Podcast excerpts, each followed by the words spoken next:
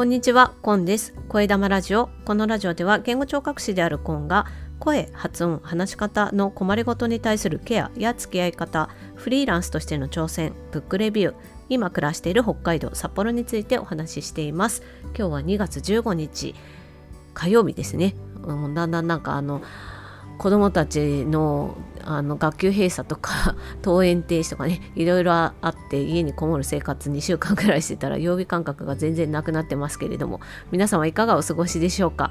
連日ね北京オリンピックの試合の様子がニュースで流れてきますけれども私はあのロコ・ソラーレカーリングチームねあのとても応援しておりましてカーリングまだ全然よく分かってないんですけど見れば見るほど面白いなと思って毎日ねあのテレビ観戦が止まらなくてやらなければならないことよりもちょっとそちらの方がね優先されてしまうというちょっと困った事態が起きてますけれどもまあ4年に一度今しか見れない試合なのでっていう言い訳をしてテレビ観戦をね楽しんでおります。このままロコ・ソラーレがねどんどんと活躍していくのを見ていけたらなというふうに思っています。今日火曜日は声玉ラジオではビジネスジャーニーと目を打ちましてちょっと大げさなんですけれども、まあ、私がビジネスとかねあのフリーランスっていうことをキーワードにして自分で気づいたことだったり学んだ学んだことそして振り返ったことなんかをお話ししています。今日はですね最近私がしてきた対談の中で気づいたことについてお話ししていきたいと思います。でそれはですね発信っていうものを軸にして考えたことなんですよね。発信の方法いろいろありますけれども私の場合は音声配信っていうものが自分の軸の中で一番大きくってそして頑張りたいところとしてはインスタグラムなんですよねしかしインスタグラムは全くうまく発信できないというか投稿が進まないっていう困ったことになっていますでそんな中ですね、えっと、2人のインスタグラムで活躍されている方との対談の機会が、まあ、続いたのでそこでお話しして気づいたこと合わせて自分なりにね、うんと、こういうふうにしたらいいんじゃないかなって思ったことまだ実行できてないですけど思ったことをねお話ししていきたいなと思います。で私が対談したお二人についてまず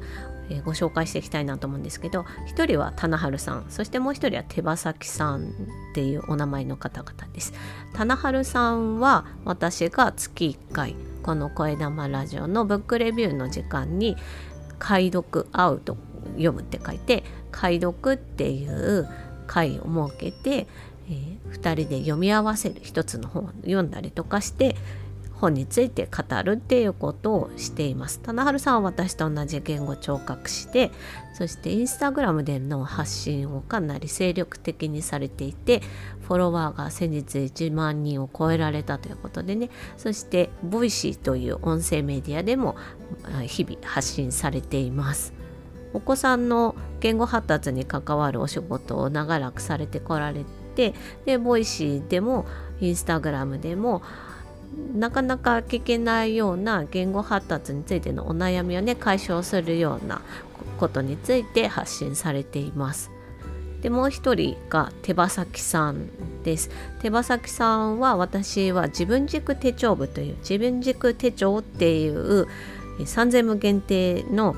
手帳がありまして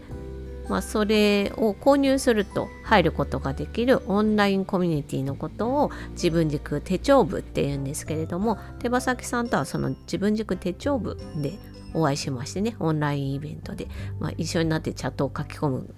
ことをやり続けているっていう感じなんですけれども。で手羽先さんもインスタグラムの発信を精力的にされてまして手羽先さんも先日フォロワーを1万人超えられたということでね本当にすごいことだなと思います。手羽先さんの発信の方向性としてはご自身の家計簿の公開とか資産運用の様子を公開するとかあとは手帳自分軸手帳をね主にどうやって活用しているかっていうようなところを写真1枚で表現するっていうようなことをね中心にインスタグラムを投稿されています。でまず棚春さんとの対談がね時系列的に先になるんですけれども先日武器となる哲学っていう哲学書の入門編みたいなね本を一緒に読もうってことになって読んで、まあ、話し合ったのを、まあ、対談としてね更新したんですけれどもそれが2月2日だったかな。で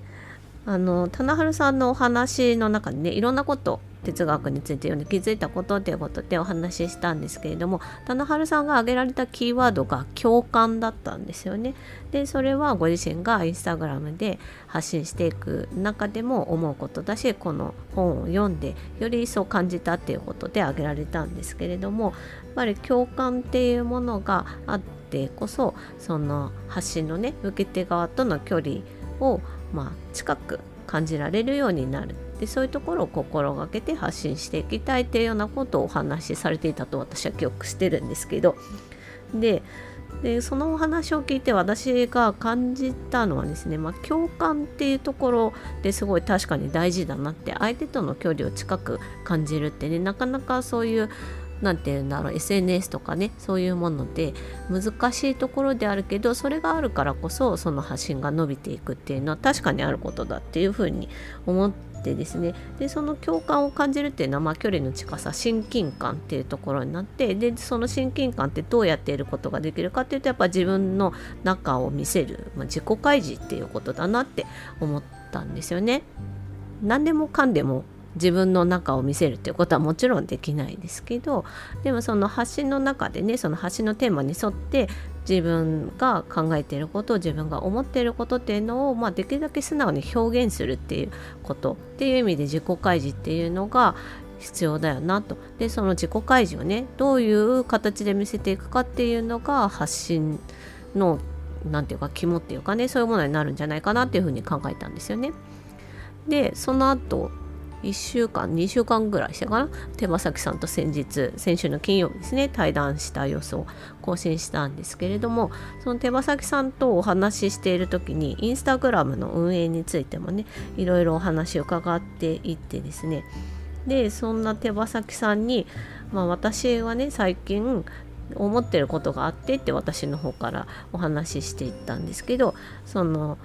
インスタグラムにしても、まあ、いろんな発信音声配信もそうだけど自己開示っていうものがねあの一つ鍵になるんじゃないかなって最近考えていてっていうような話をしたんですよね。でなんだけどでも不特定多数の人に対して自己開示するってすごく難しくないかなって自分で思っててって言ったらですね手羽先さんがものすごくあの衝撃的なことをね私にとって衝撃的なことをおっしゃってそれは何かっていうと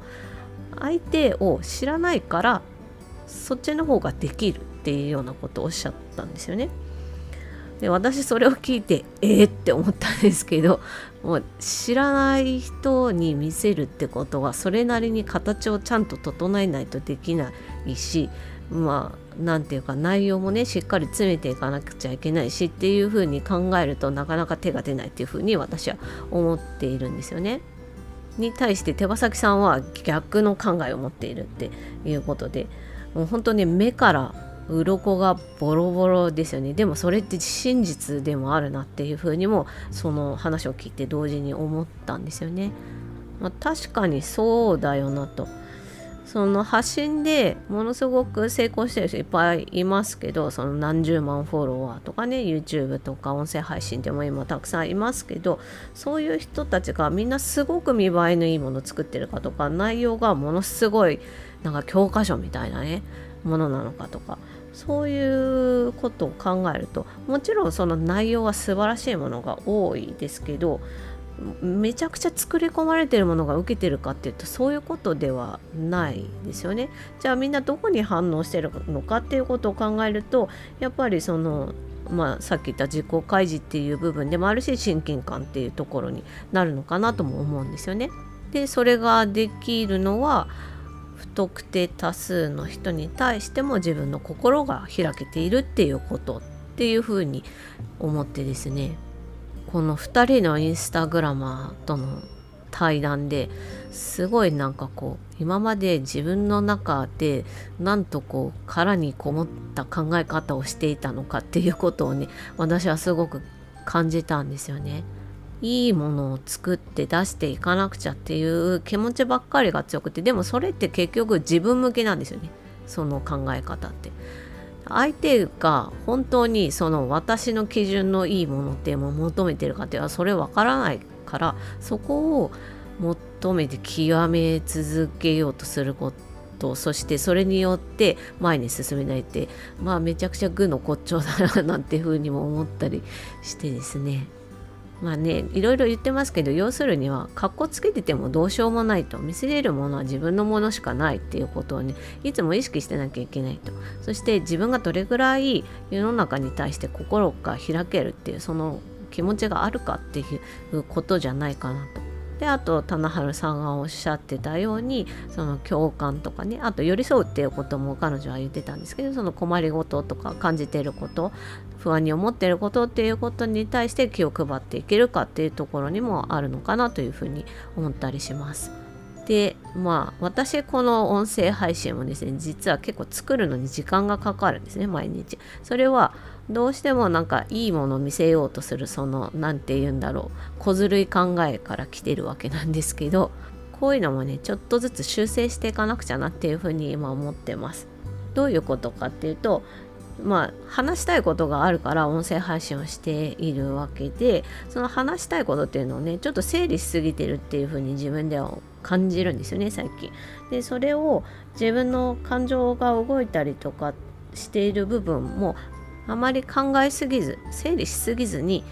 出していくっていうこともやっていきたいなというふうに思います。というわけで今日は私が2人のインスタグラムでね頑張っておられてフォロワーもたくさんついていらっしゃる方にお話を伺って気づいたことっていうのをねつらつらとお話ししてきたわけですけれどもこれを聞いてくださっている方にとって発信における自己開示ってどんなことだと思われますかね？もしくはもうすでに実践されているってことはあるでしょうか？もしよかったらね。まあ実践してなくても全然構わないんですけどこういうふうに考えるよっていうものがあればこのコメント欄ですとか Twitter の方のリプとかでいただけると大変嬉しいです。というわけで今日はこの辺で終わりにしようと思います。最後までお聴きいただきましてありがとうございました。Carpe Diem チャオ